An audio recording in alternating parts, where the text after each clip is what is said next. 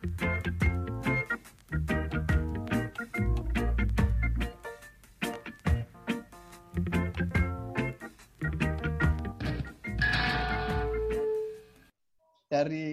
mahasiswa sosiologi UNESA, Mas Nopal lagi. Podcast keberapa nih? Podcast kedua, soalnya Oh, udah udah nganggur. Tugas-tugasnya sudah selesai, tinggal stratifikasi sama perubahan budaya doang. ya betul. Tugas apa? Tenang, masih selesai. Pasti, pasti. Yo, gimana, gimana? Ini kan bahas tentang realitas sosial yang terjadi pada masa pandemi ini. Kan Yo. konstruksi sosial masyarakat kan udah ber- udah berubah nih. Jelas. Tapi nggak sepenuhnya menurutku. Iya sih. Soalnya kan eh, banyak warga atau masyarakat yang ndak ndak taat, ndak taat PSBB. Ini kan kalau Tapi wajar. dilihat dari eh, apa ya peraturan struktur yang dibentuk pemerintah kan nggak menyeluruh dilaksanakan di Indonesia.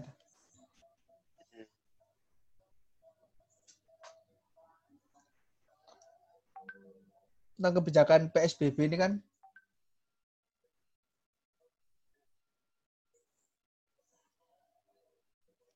gimana menurut sampean, Nopal?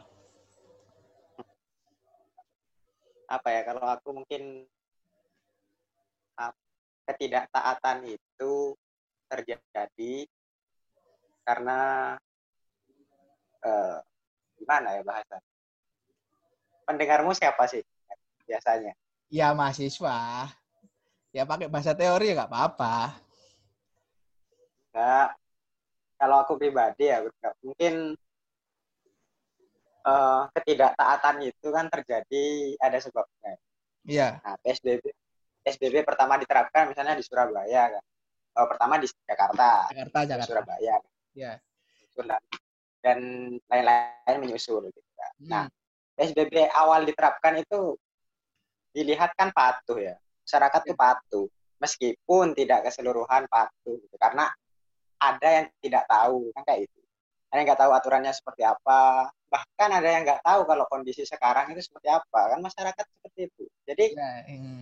Eh, kalau harapannya melihat masyarakat itu jangan masyarakat kota yang punya knowledge sekian, tapi ada masyarakat lain yang nggak sampai ke sana. Kondisi pandemi aja dia nggak tahu. Kondisi Iya, iya. berbahaya seperti sekarang aja dia nggak tahu. Makanya dia bukan melanggar, tapi tidak tahu aturan seperti apa. Mungkin itu sebab pertama kenapa aturan ini tidak tidak sepenuhnya gitu di, dilaksanakan oleh masyarakat karena masyarakat tidak tahu ada peraturan ini karena masyarakat tidak tahu ada kondisi pandemi. Oh, sosial, Terus yang berarti, berarti bisa dibilang sosialisasi dari pemerintah masih kurang. Bisa jadi seperti itu karena menurutku ya parameter pemerintah itu menerapkan PSBB itu ya di taraf orang-orang yang eh, punya pengetahuan gitu. Orang-orang desa, orang-orang pelosok itu tidak tahu sebenarnya. Mm-mm. Jadi kan eh, pandangan dari pemerintah hanya berpusat pada masyarakat kota. Seperti itu bisa dibilang. seperti Ya, tapi tapi wajar aja sih karena apa banyak gitu banyak kasusnya yang terdeteksi di kota di desa bukan nggak ada tapi tidak terdeteksi kan kayak gitu ya Iya, iya, iya. Tapi kan gini kan kalau kamu lihat soal Nah, sing yang kemarin. kedua yang kedua itu kalau menurutku ya Bang Iya, iya. yang kedua itu Iya, iya, iya. ketidakpastian Ketidakpastian apa? ini? Halo? Halo? Halo, halo. tidak tahuan kenapa Ya, tidak tahu, tidak tahu. eh, tidak maksudnya tidak patuh sama protokol PSBB Hmm. Terus yang kedua itu eh, ketidakpastian. Jadi menurutku ya, menurutku Hmm. pribadi melihat kondisi sebelum pande eh, pandemi yang ada di Cina, terus disusul negara-negara lain, terus Indonesia, terus kebijakan-kebijakan yang diambil oleh mereka itu Indonesia mengambil kebijakan seperti apa, PSBB yang diambil menurutku itu kebijakan yang apa ya kayak tidak tegas ke arah yang mana gitu. Ingin benar-benar memulihkan secara keseluruhan atau uh, kayak coba-coba gitu, PSBB. Gitu. Karena memang paham kan kebingungan pemerintah itu karena kondisi ekonomi sama pandemi yang ada. Tapi di sini realitas yang ada itu kan PSBB sudah diterapkan, jangka waktunya tidak menentu, jangka waktu 14 hari kan. Iya, iya. 14 hari, tapi molor gitu. Ada perpanjangan lagi, ada perpanjangan ya. lagi sampai kondisi sampai kondisi membaik. Nah, kondisi membaik ini kan bentuk dari ketidakpastian gitu Nah, hmm. sedangkan hmm. ada faktor budaya. Budaya itu kan tidak mudah dirubah, Bal. Hmm. Tidak mudah dirubah dalam waktu 14, satu hari. bulan, dua bulan. Gitu. Yeah. Budaya, misalnya hari raya, yeah, yeah. lebaran, belanja, yeah, yeah. terawih lah. Baju-baju lebaran, terawih juga selama bulan puasa. Itu kan budaya gitu. Iya. Budaya yeah. tidak bisa dirubah satu dua hari atau bahkan satu bulan. Jadi uh, kondisi sosial seperti ini yang menurutku ketika pemerintah mengambil langkah PSBB tidak uh, memperhatikan hal ini, memperhatikan hal ini, sehingga apa? Ketika tidak pasti itu terus terjadi, molor-molor waktu PSBB yang dijanjikan pemerintah ketika kondisi membaik itu terjadi, tapi tidak dirasakan oleh masyarakat, ya masyarakat uh, melanggar sendiri gitu. Ya, kalau ya. aku pribadi, aku sendiri kalau aku pribadi aku sendiri ya awal-awal PSBB misalnya uh, himbauan tetap di rumah itu ya awal-awal patuh gitu tapi ketika ya namanya manusia makhluk sosial hmm. Makhluk sosial ya oke okay lah dari teknologi kita ber, bisa berkomunikasi. Tapi kan berbeda sensasinya ketika bertemu langsung. Ya ya ya tapi ya oke okay, menjaga jarak gitu. Tapi ya awal-awal seperti itu. Karena ketidakpastian akhirnya pikiran masyarakat dengan budaya yang lama ah ini juga gak bakal selesai juga. Ya udahlah sambil lalu sambil jalan sambil ketemu gak masalah dan itu juga dibuktikan sama kebijakan pernyataannya Presiden Jokowi kan halo pernyataan Presiden Jokowi yang gimana uh, kita akan kembali hidup normal lagi kurang lebih gini ya, kita akan kembali hidup normal lagi dan kita akan hidup berdampingan dengan COVID-19. Kan seperti yeah. itu ya? Iya, iya, iya. Di, di artikel mana itu Presiden Jokowi menyatakan itu dan tentu itu akan men, uh, dapat kritik kan dari pihak oposisi, orang-orang yang mengawasi pemerintah, kinerja hmm. pemerintah. Itu akhirnya menunjukkan bahwa ya benar gitu kegagalan pemerintah dalam mengambil kebijakan gitu kan kayak gitu kayak negara-negara lain seperti Cina meskipun ada gelombang kedua misalnya sekarang hmm. tapi dia sempat hilang gitu dan hmm.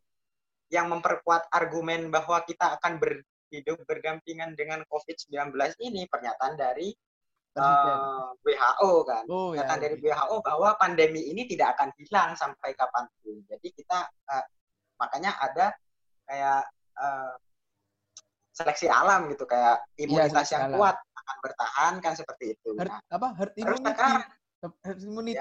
Ya, herd immunity ya. Iya ya. Nah sekarang media mendramatisasi ini semua gitu seakan-akan pemerintah sudah berusaha dengan baik dan masyarakat dikambing hitamkan karena melanggar hal ini melanggar psbb yang sebenarnya tidak efektif menurutku iya. masyarakat iya punya kebebasan untuk melakukan itu dan masyarakat keluar dan lain sebagainya itu uh, jangan kita pandang bahwa semata-mata kesalahan masyarakat. Tapi nah, ya ini yang yang banyak terjadi di media sosial kan seperti itu, Cong. Jadi uh, banyak orang yang menjudge bahwa itu salah, tindakan keluar berkumpul ini salah. Tapi kan dalam tindakan itu kan ada nilai tuh. Kalau dipandang dari sosiologi kan ada nilai.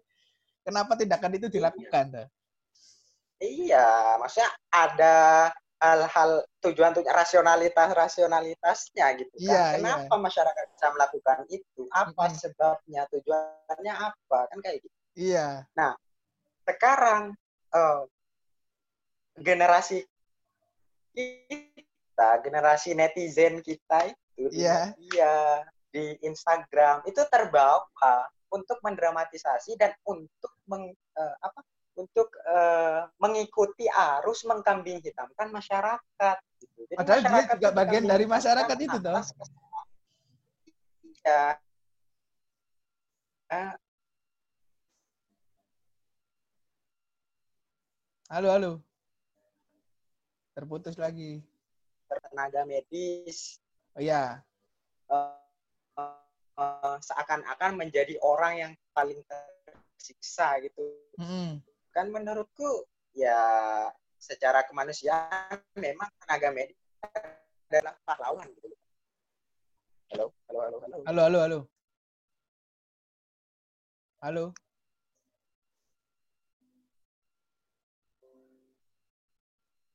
Halo. halo Ayo, terus. ya memang tenaga tenaga medis memang pahlawan tapi masyarakat juga bagian dari bangsa ini gitu loh Iya. maksudnya ketika ada satu fenomena yang terjadi jangan sepihak menyalahkan karena jadi ditarik lagi kenapa itu bisa terjadi kan kayak gitu dan Iya. kalau menurutku ya faktornya tiga tadi karena yang pertama yang pertama tadi itu ketidaktahuan Sosialisasi yang bukan kurang. eh, bukan karena ketidaktahuan aturan PSBB tapi ketidaktahuan kondisi kondisi pandemi bahwa Iya. Indonesia sedang mengalami pandemi masyarakat kita masih banyak yang seperti itu Hmm. terus yang kedua juga ketidakpastian Ya. kita ada di negara yang bentuknya republik gitu kan Hmm. negara yang bentuknya republik yang eh, sistem pemerintahannya eh, Demokrasi. diatur oleh presiden Ya, maksudnya presiden presidensial. Heeh. Hmm. Nah, otomatis kita sebagai eh, individu yang bernegara gitu kan Hmm. juga kita juga membayar pajak kita juga dilindungi oleh negara dalam UUD 1945 kan seperti itu Ya.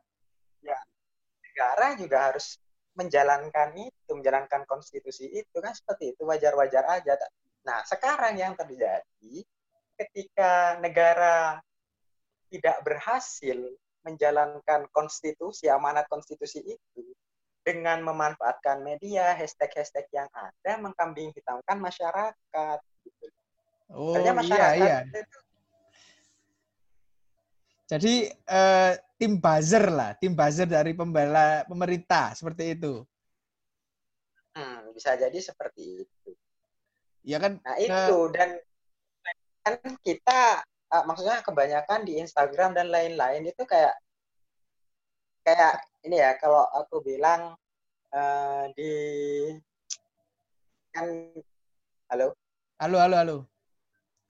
kan kita belajar teori kritis di kemarin nih. Iya, iya, iya. Sebenarnya belajar teorinya Max Horkheimer itu teorinya Max Horkheimer itu kan tentang kritik ideologi. Jadi Iya, iya. kita ini kritik sedang dikasih ideologi eh, sebenarnya kayak PSBB Hmm. itu bukan sekedar kebijakan gitu dibangun sama pemerintah, tapi dijadikan sebuah ideologi dan bahkan mungkin dogma baru. gitu. Jadi nggak sesuai sama PBB itu salah, yang nggak sesuai sama PSBB itu kafir, yang nggak sesuai sama PSBB itu laknat gitu. Jadi itu yang tidak bisa kita terima, yang perlu dikritisi itu. Dan kita eh, media netizen netizen itu memperkuat ideologi yang sedang dibangun. Jadi nggak berusaha mencari sudut pandang lain untuk melihat fenomena ini. Ya kan itu kan Ketika ada diarahkan toh, Cong. Itu kan diarahkan. Maksudnya kan tim buzzer dari pemerintah kan bekerja untuk Hmm. melindungi pemerintah dengan menge- apa itu mengambil sa- satu musuh bersama. Jadi kambing Pandemi. hitam. Seperti itu. mas masyarakat musuh bersama. Iya, maksudnya masyarakat yang melanggar. Masyarakat yang melanggar toh. Yang kemarin yang rame-rame yang di mall mall apa Ciledug itu. Iya Nah. iya. itu kan dikambing hitamkan karena Ya. seharusnya tidak berkumpul malah apa ya berkumpul dengan masa yang begitu banyak Iya, penggiringan penggiringan opininya kan eh, menjudge bahwa tindakan yang dilakukan masyarakat itu kan salah tuh bukan untuk mencari nilai dari tindakan tersebut. Beda kan kalau kalau anak sosiologi kan eh, mandangnya kan eh, kenapa sih tindakan ini dilakukan? Eh, karena kan semata-mata semata-mata itu eh, meneruskan budaya tuh. Hmm. Jadi eh, kalau tak lihat tindakan yang dilakukan masyarakat itu banyak, banyak maksudnya banyak nilainya seperti ya eh, eh, ada orang yang masih bekerja lah. Itu kan pasti Hmm. nilai tuh. Ada nilainya berarti Iya. mereka eh, masih ber apa ya? ingin melanjutkan hidup di masa pandemi ini dengan menghiraukan kesehatan demi uang. Nilainya itu uang, tuh nilai dari tindakan itu adalah uang. Ya.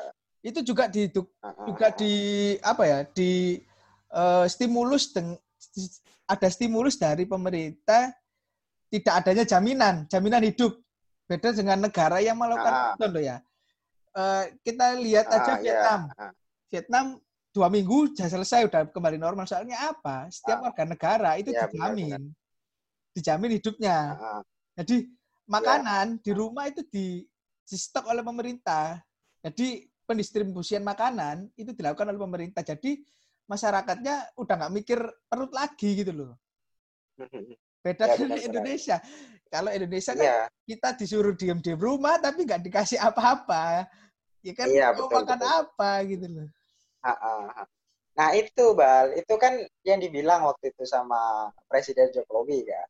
Dibilang bahwa eh, jangan samakan Indonesia dengan negara lain kan seperti itu. negara lain lockdown bisa, Indonesia ini negara yang luas gitu. Nah kan sebenarnya itu kan tantangannya. Gitu. Iya, iya. Tantangan untuk menemukan solusi yang efektif. Solusi Ya. yang efektif terbukti di negara-negara lain lockdown gitu ya. Iya, Nah, lockdown. Lockdown gitu. Nah 100%, Ketika- 100% lockdown. Heeh. Dan eh ekonomi eh, maksud kebutuhan masyarakat dijamin secara secara pasti gitu kan. Supaya perekonomian juga tetap dijamin dan lain-lain gitu. Dan terbukti efektif di Vietnam selesai. Selesai. Kasusnya turun gitu landai bahkan Hmm, hilang kan seperti itu kan. Nah, Iya. Indonesia waktu itu ketika berusaha ma- masih bingung mau ambil kebijakan apa, itu kan eh, jangan samakan dengan eh, negara lain yang geografisnya sekian sekian seperti ini gitu. Nah itu kan apa ya seperti alasan bahwa ketidakmampuan gitu bahwa Iya, pemerintah bisa ketidakmampuan mengorganisir masyarakatnya. Jadi kalau lockdown itu kan ada kepastian gitu kan.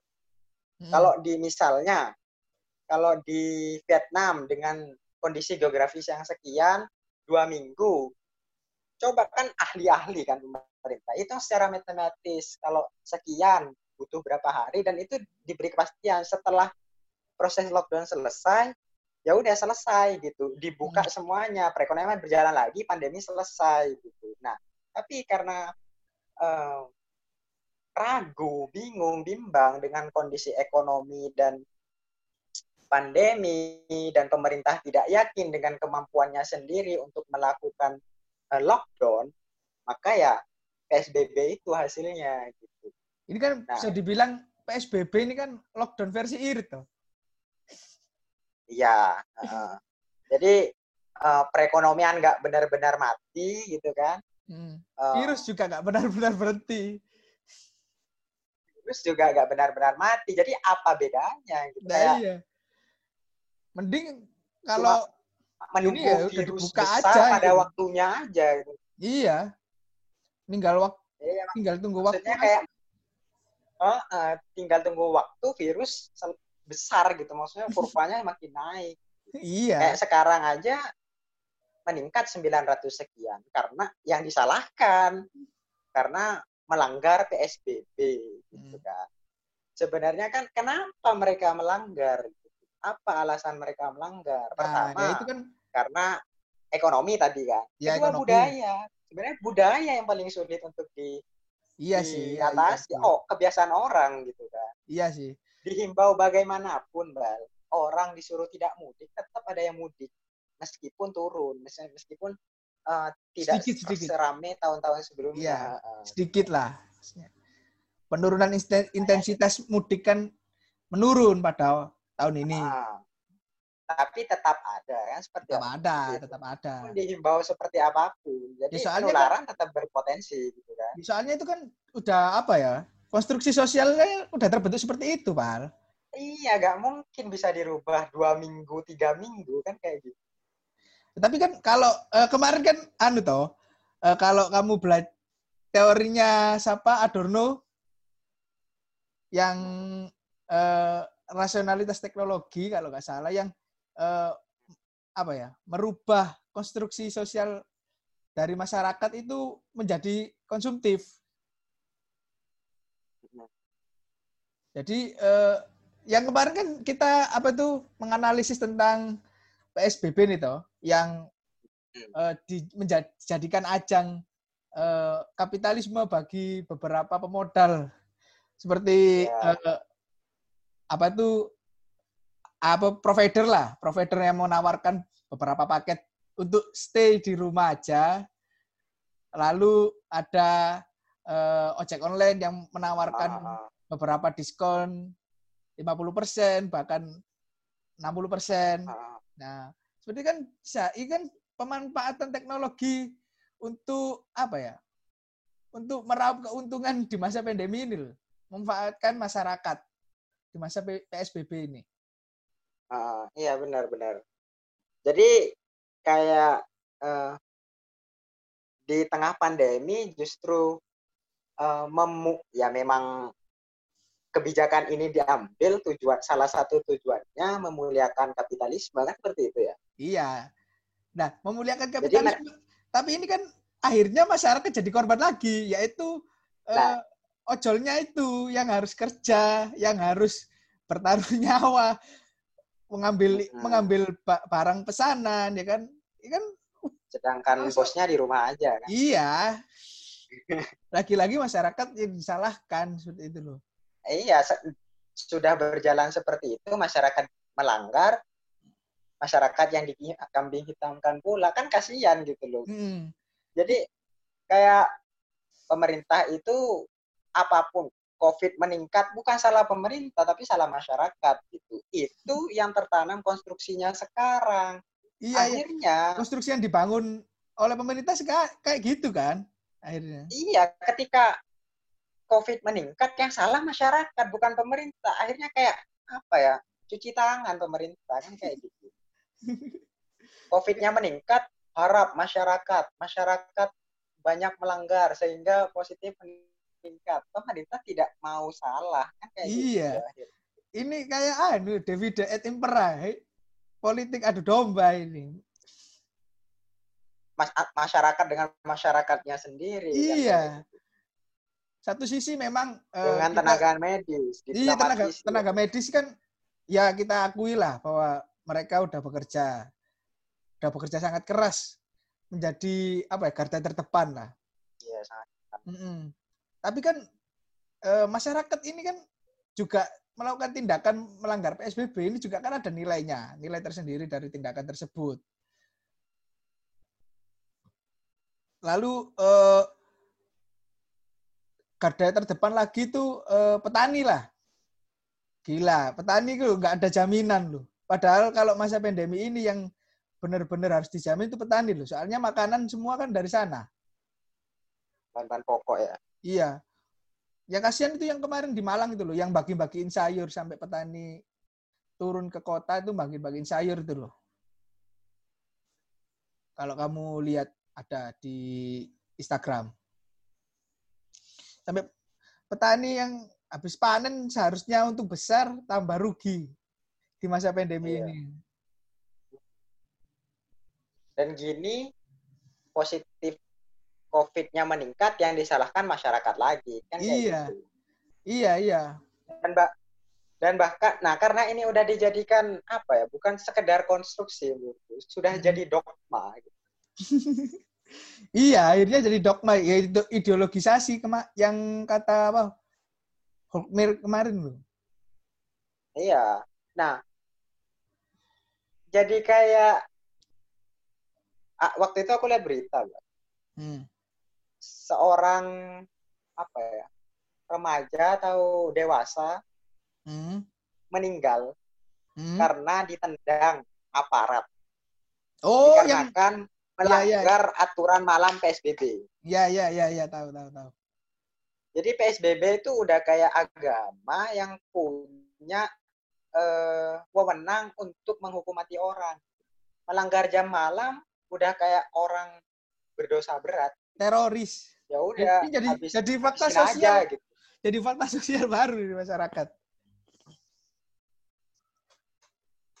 Jadi fakta sosial baru di masyarakat ini kan. Norma baru.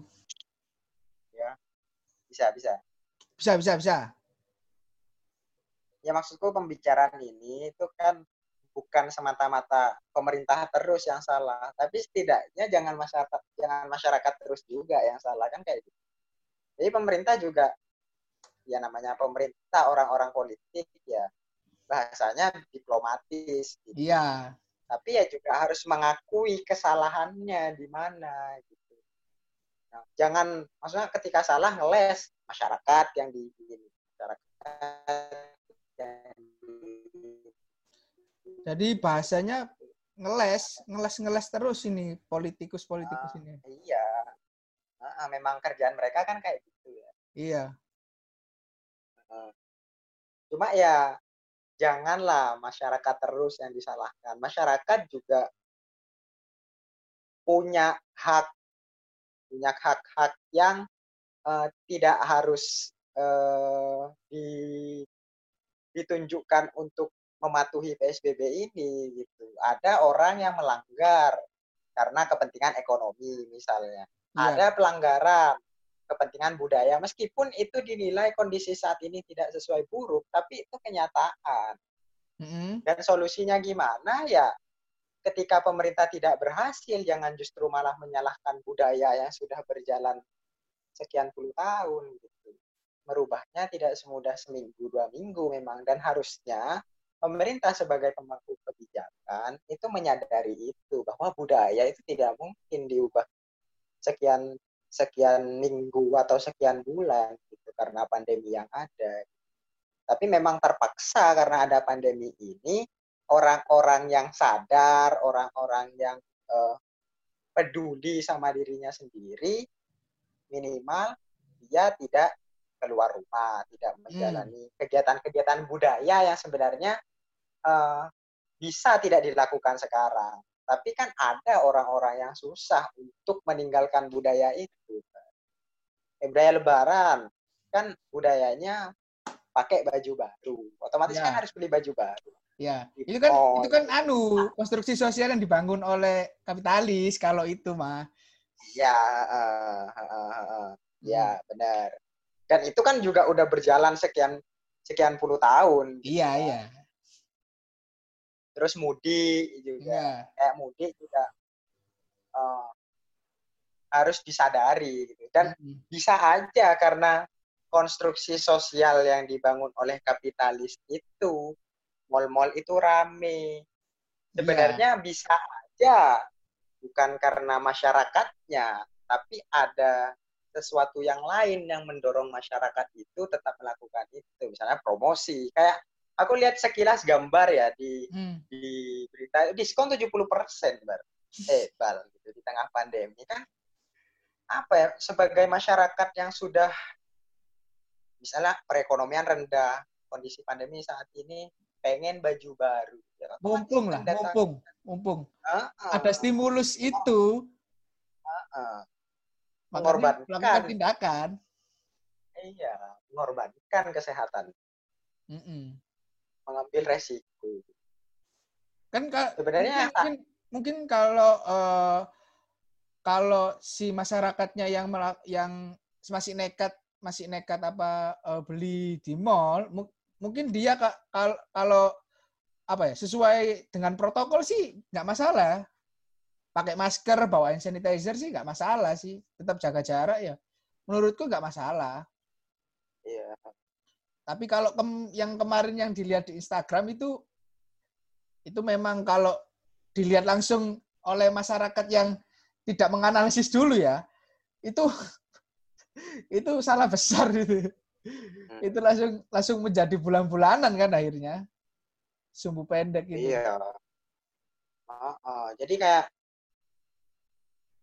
ya memang udah dibangun kayak gitu kan kayak eh, oh fenomenanya kayak gini. Hmm. Ini ya udah ini salah masyarakat gitu kan. Mereka kenapa keluar gitu. Terus sekarang kan beritanya update kan salah satu kasir positif ya ya ya masyarakat masyarakat eh, ketakutan kan kayak gitu. Hmm. Nah, itu yang dibangun dan eh, kita dengan mudah tergiring dengan berita pemberitaan-pemberitaan yang ada tanpa menarik kenapa bisa seperti itu, yang Nah. menyebabkan itu apa, sebenarnya siapa yang dibalik ini gitu. Kayak masyarakat kenapa bisa datang ke sana? Karena momen lebaran dan promosi yang ada yang dibangun kapitalisme. Kenapa misalnya nggak orang yang membuka promosi itu? Kenapa dia promosi di tengah pandemi masyarakat perekonomiannya rendah yang mumpung-mumpung dengan budaya lebaran, budaya yang dibangun kapitalisme sudah lama mumpung-mumpung ya mereka datang gitu.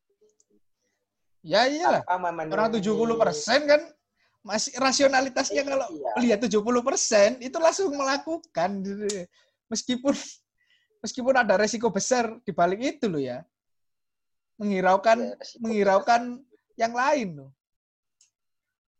ya, kesehatannya bisa terdampak COVID-19. Hmm. Kan ini kemarin aku kan buka apa apa ku pertanyaan sih di Instagram tentang pra- apa apa aja yang seharusnya tidak boleh dilakukan saat pada saat PSBB. Ini kan masih ini yang jawab ada delapan. Banyak yang jawab. Cangkruk. cangkruk.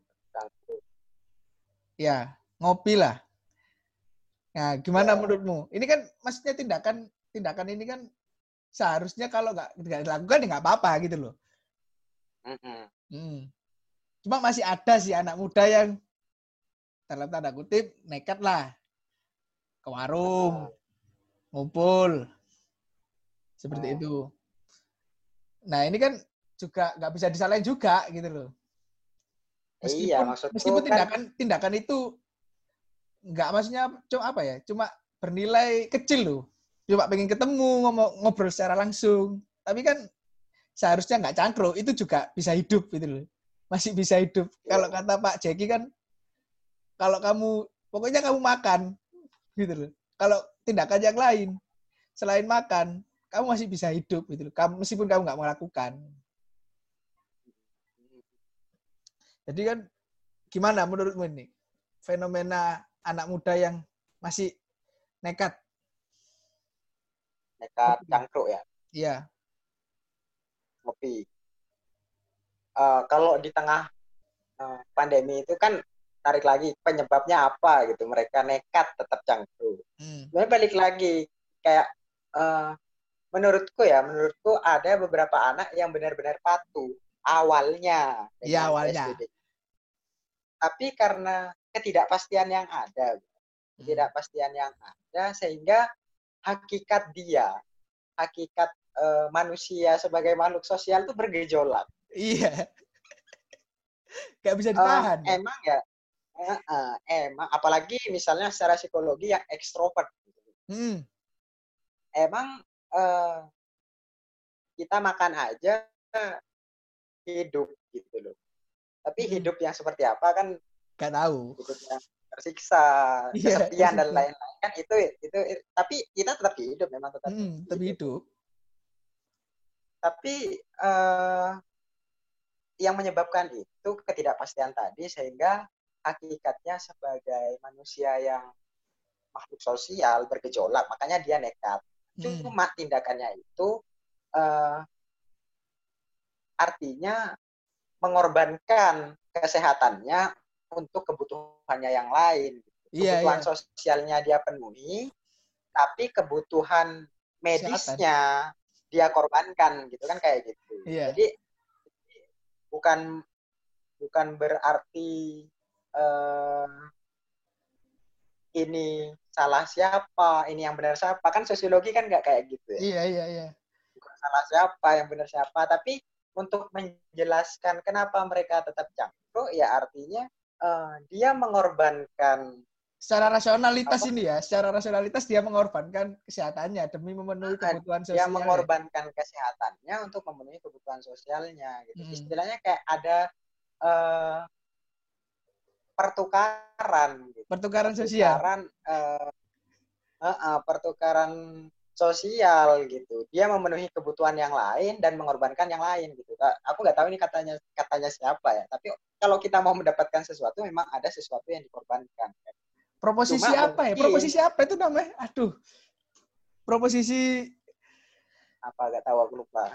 Aku nggak tahu. Tapi aku pernah dengar itu ya. Iya proposisi itu, proposisi proposisi apa ya? Aduh. Ah, ya wis lah, nah, proposisi apa cari lah. Nanti dicari aja. Cuma di Hmm. sini kalau dilihat sebagai orang biasa tidak bijak kan kayak gitu. Sebagai Hmm. orang biasa, kalau sosiolog kan menjelaskan doang, Hmm. menukarkan kesehatannya untuk mendapatkan kebutuhan sosialnya gitu kan. Ya, Nah, kesehatan itu kalau dilihat orang biasa, kalau di, udah dijelasin kayak gitu, orang biasa bakal melihat ini tidak bijak karena kesehatan bisa menopang dia hidup. COVID-19 bisa membuat dia mati, tapi kebutuhan sosial itu tidak se harus dipenuhi. Halo? Nah, cangkro itu kan kalau dijelaskan ya, mempertukarkan itu kan kesehatan dengan kebutuhan sosial. Hmm. Mana yang lebih penting? Kan kesehatan gitu kan. Yang bisa buat mati kalau dia nggak sehat gitu kan. Ya, ya. Yang lebih bikin dia mati kan kayak gitu. Nah, akhirnya ketika dijelasin kayak gitu, akhirnya kan nggak bijak gitu. Kalau cangkruk di tengah pandemi menyebarkan virus yang lain dan Iya. Ada resiko yang diambil.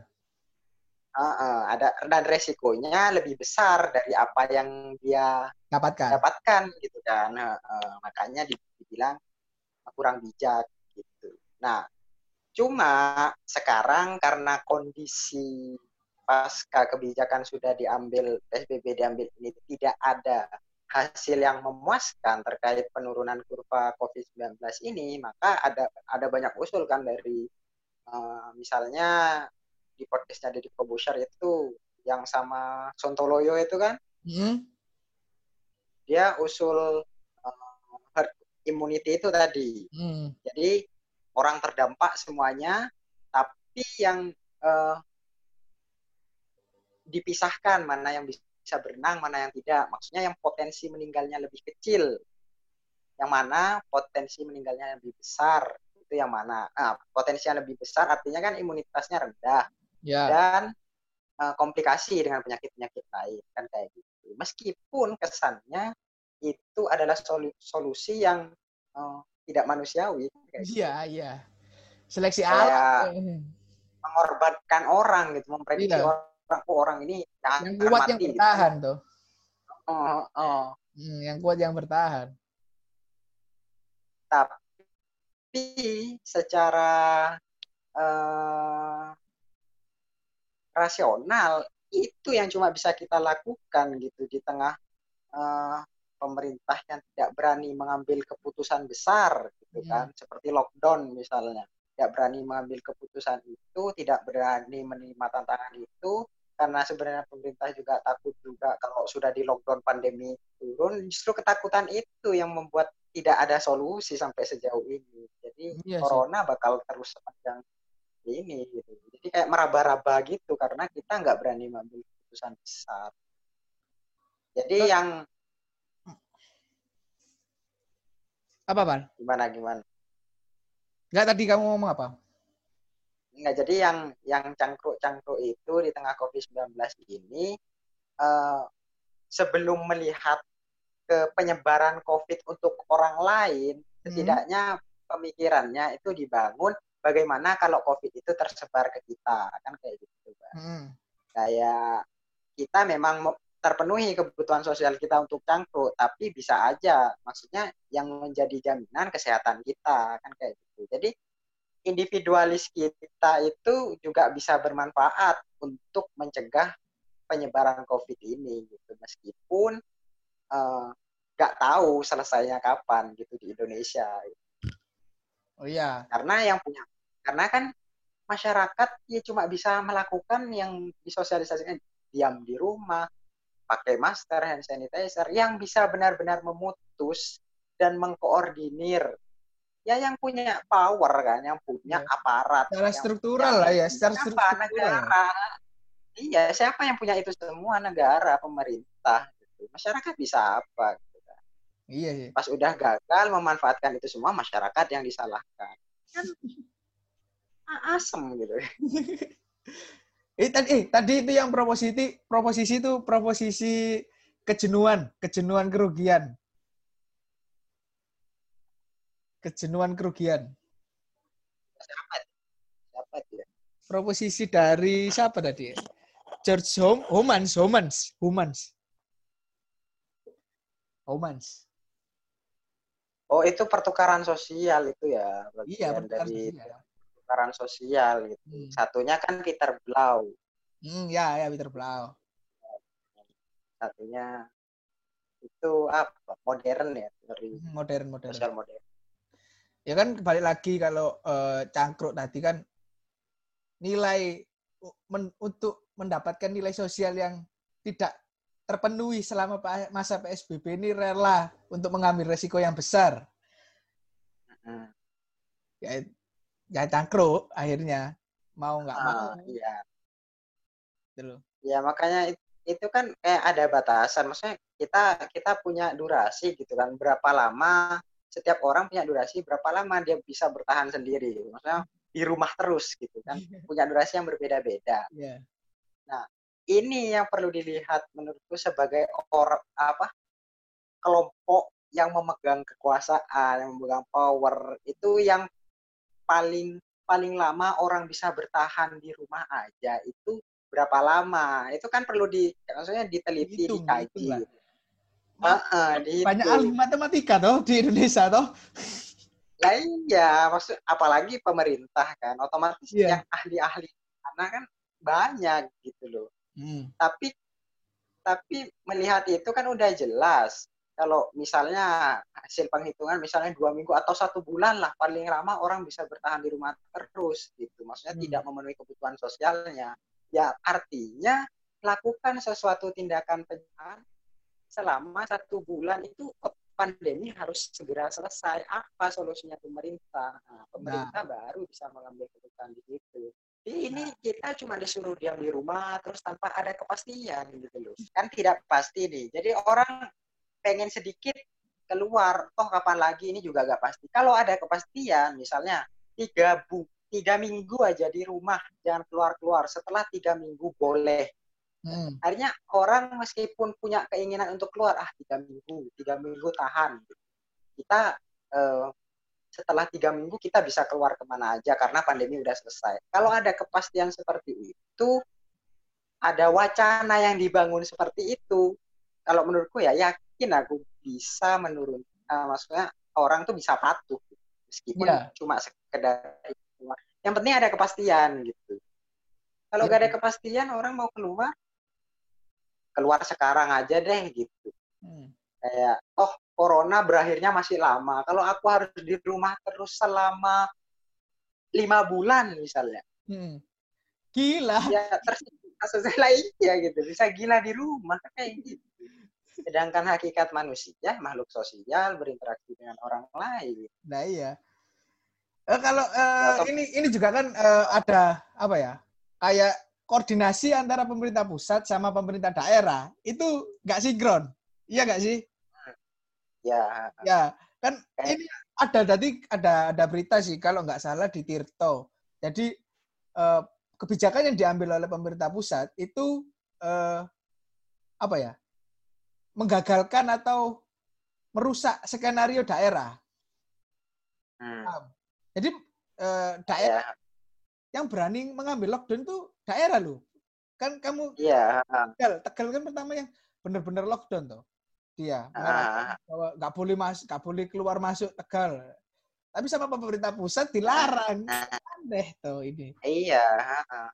Ya ini ini yang kalau katanya Habermas itu demokrasi deliberatif. itu, Ya, Mbak. ya, ya, demokrasi deliberatif kemarin kan. Cara eh, de- apa yang didemokrasikan dengan kebijakan yang diambil beda gitu. Jadi Iya, iya, iya. deliberatif gitu. Iya. Ini kan jadi miskomunikasi antara pemerintah daerah sama pemerintah pusat.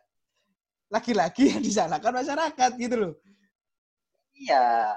Nah, sebenarnya kalau lockdown secara keseluruhan, ketika daerah sudah mendukung, pusat kan tinggal mengontrol kan seperti Iya. itu. Mm-mm. Tapi karena pusat ini ada, mungkin ya, mungkin kita eh, suzon sedikit Iya. nggak apa-apa lah ya. Mungkin ada kepentingan-kepentingan lain, eh, entah itu kepentingan siapa yang mempengaruhi sehingga terjadilah demokrasi deliberatif ini. Sedangkan dari wacana yang dibangun pemerintah daerah, masyarakat-masyarakat daerah, lockdown itu paling efektif kan seperti itu.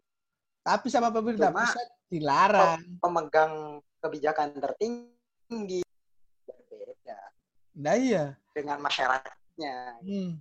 Seakan-akan eh, kita sistemnya demokrasi, Hmm. tapi seakan-akan yang paling seakan-akan yang paling pintar, yang paling benar-benar paham si masyarakatnya cuma sekelompok orang. Artinya kan apa? Oligarki. Iya oligarki. Ya kan sistemnya kan ke keterwakilan toh Pal. Sistem demokrasi Indonesia kan perwakilan, jadi gitu. Jadi nggak semua masyarakat itu bisa aktif di ruang publik eh, Demokrasi deliberatif. terwakil terwakilkan demokrasi yang terwakilkan. Jadi kan sistemnya oligarki Hmm. kalau di Indonesia. Jadi nggak semua Iya. Ya, nyambung tadi sama Bermas tadi loh yang jadi Ah. eh, perwakilan yang demokrasi perwakilan ini menciptakan sua- sebuah ruang publik semu atau palsu.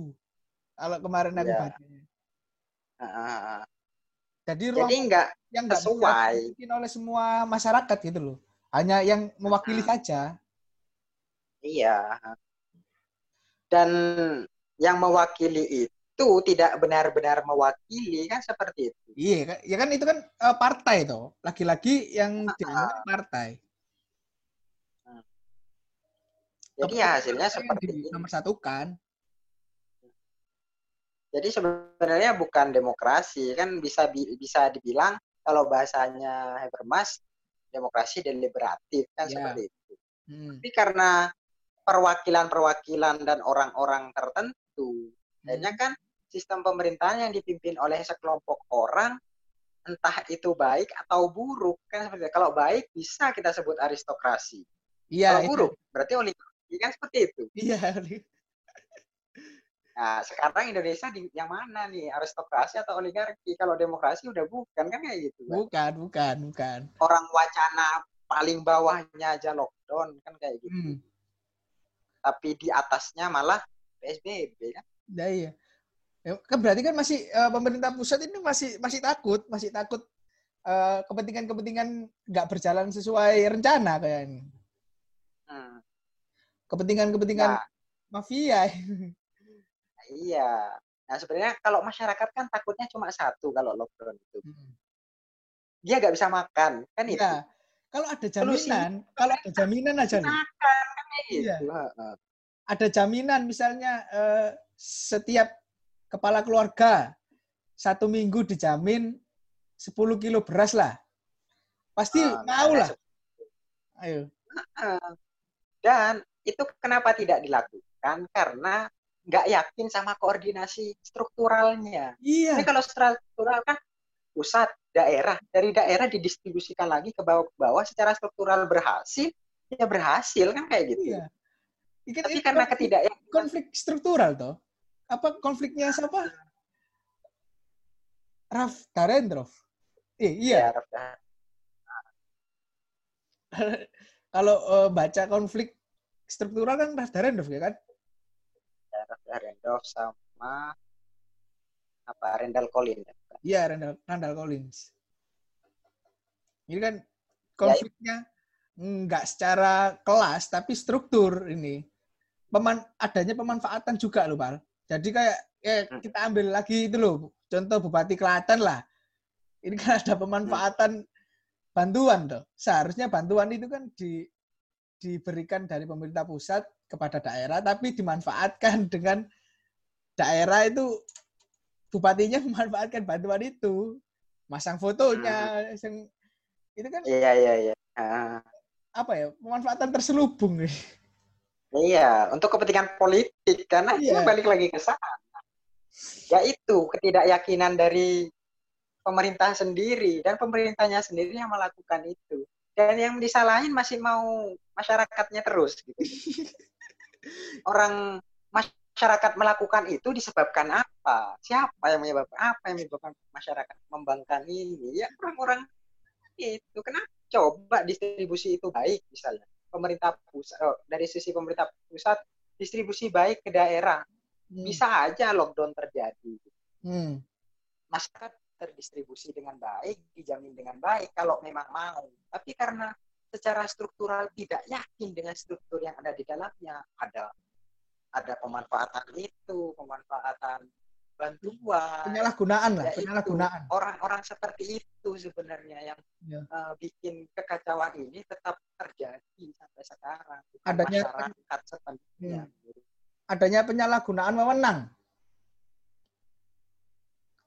Ya, Bal. Halo? Halo?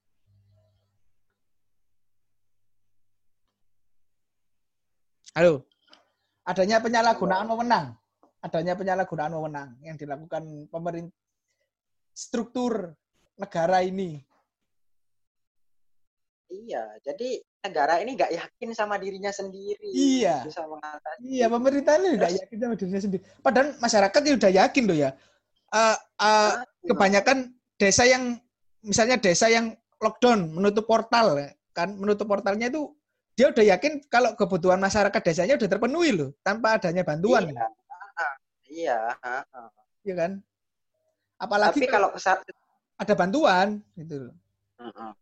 pasti tapi kalau secara secara secara keseluruhan kan ada misalnya yang nggak bisa memenuhi kebutuhannya sendiri. Ya, nah ya. itu sebenarnya kan tugas pemerintah menjamin itu karena masyarakat nggak setuju lockdown itu cuma karena dia takut nggak bisa makan. iya Kalau ketakutannya dihilangkan, lockdown efektif terjadi kan kayak gitu. Iya.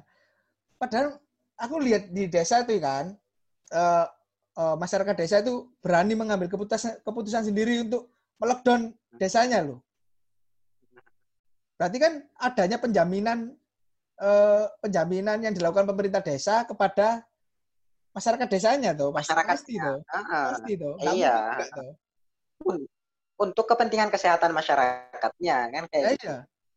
Ini kan pemerintah pusat kok nggak berani gitu loh.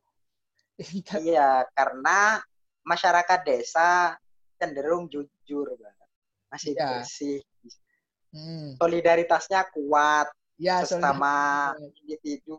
Hmm. Kalau sudah ke atas, solidaritasnya udah bukan eh, mekanik lagi, tapi organis, struktural. Terjadi konflik di antara strukturnya, saling memperebutkan sesuatu. Iya, iya. Ya, akhirnya seperti ini gitu. Hmm.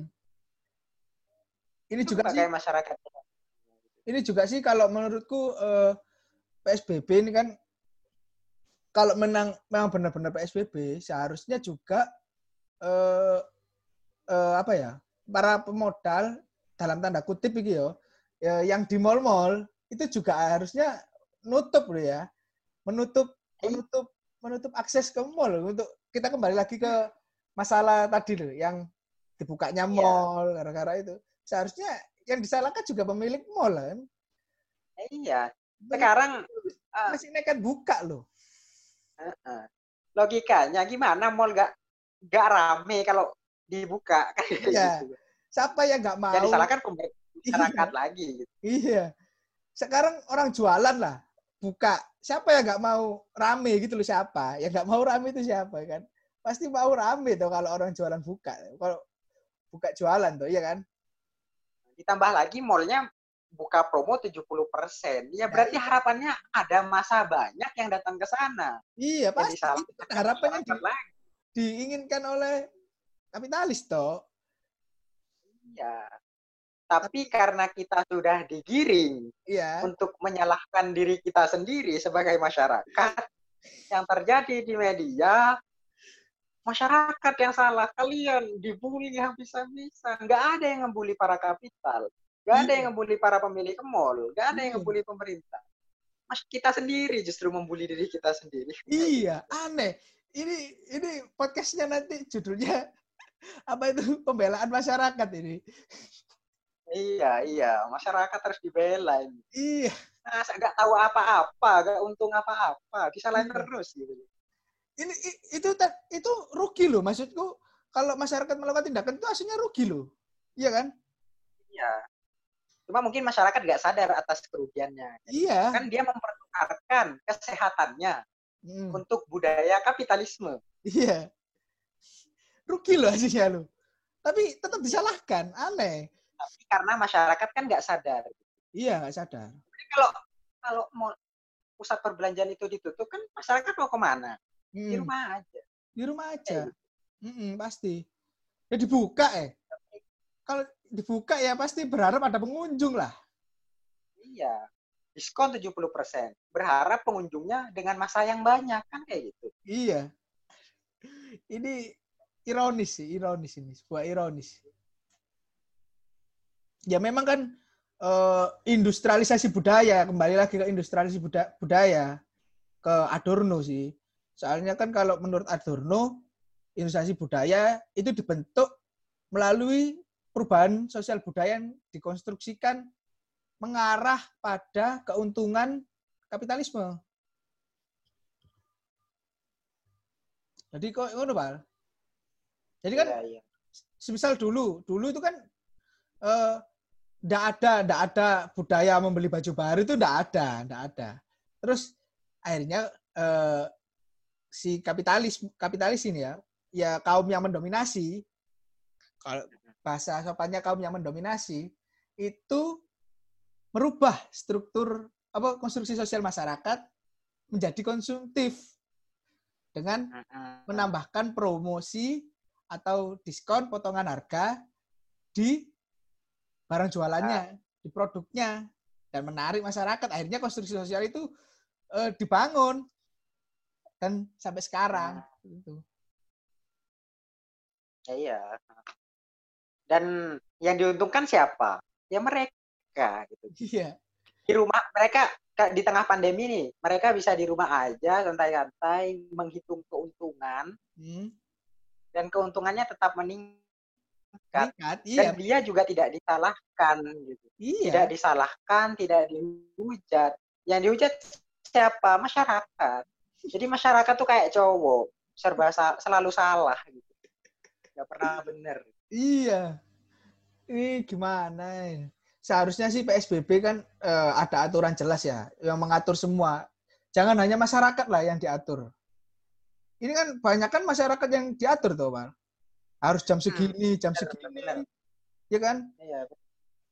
Nggak Soalnya orientasinya sebenarnya bukan kesehatan masyarakat, tapi kesehatan yang mendominasi. Iya, kaum yang mendominasi. Iya, iya.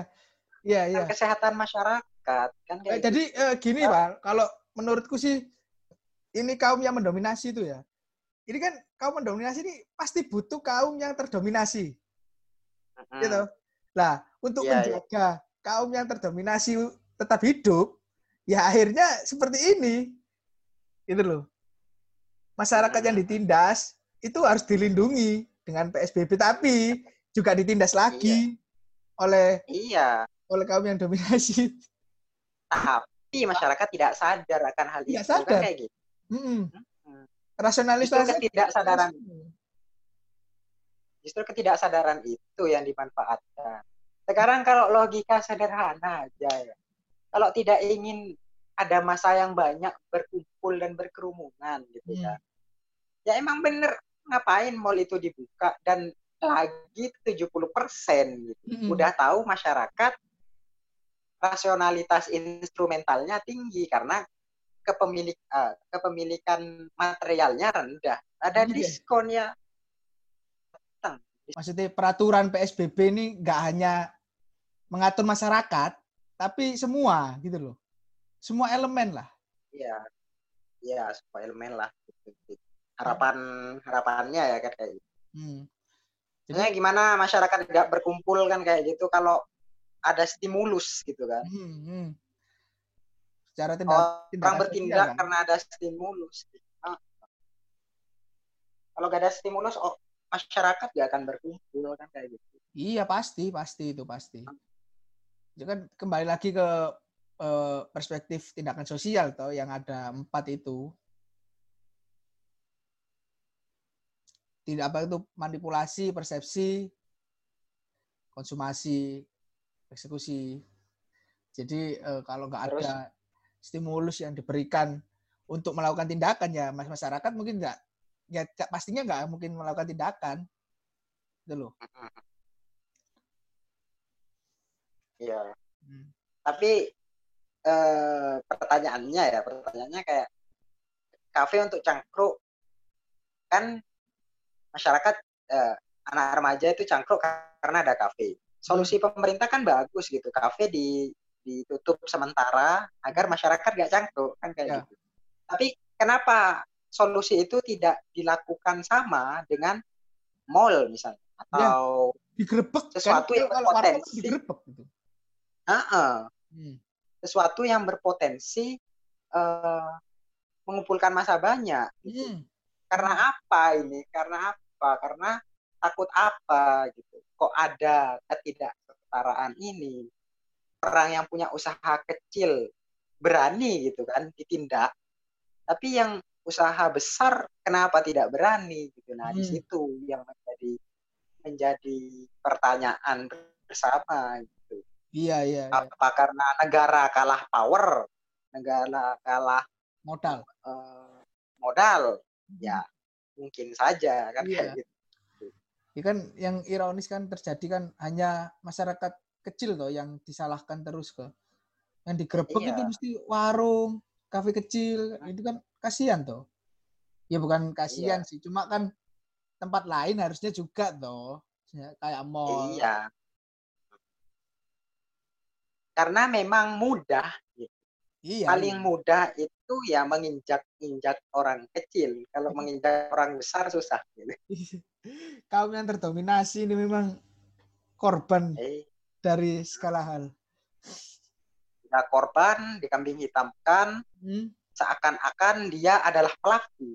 Hmm, hmm, Padahal pelakunya nggak tahu siapa gitu kan. Iya.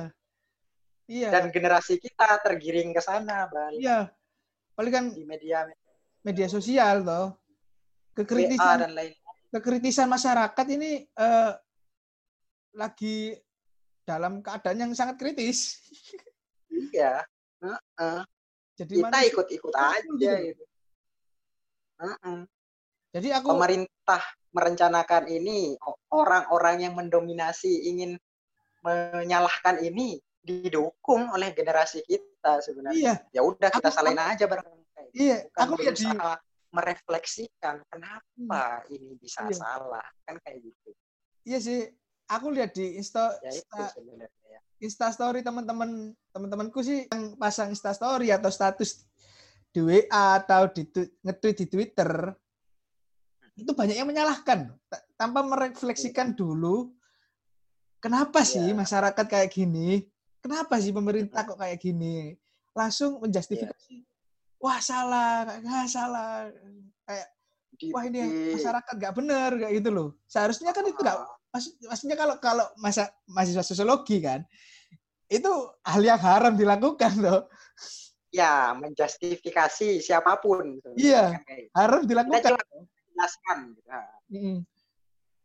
itu kan aduh aku dulu aku lihatnya sih ironis sih soalnya nggak soalnya nggak kenapa sih kenapa sih kok masyarakat kayak gini apa sih tindakan seharusnya yang dilakukan itu loh.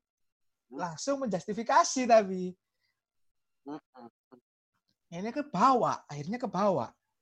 Itu. Iya. Dan itu tuju akhirnya tujuan orang yang ingin ngebawa ini berhasil. Hmm.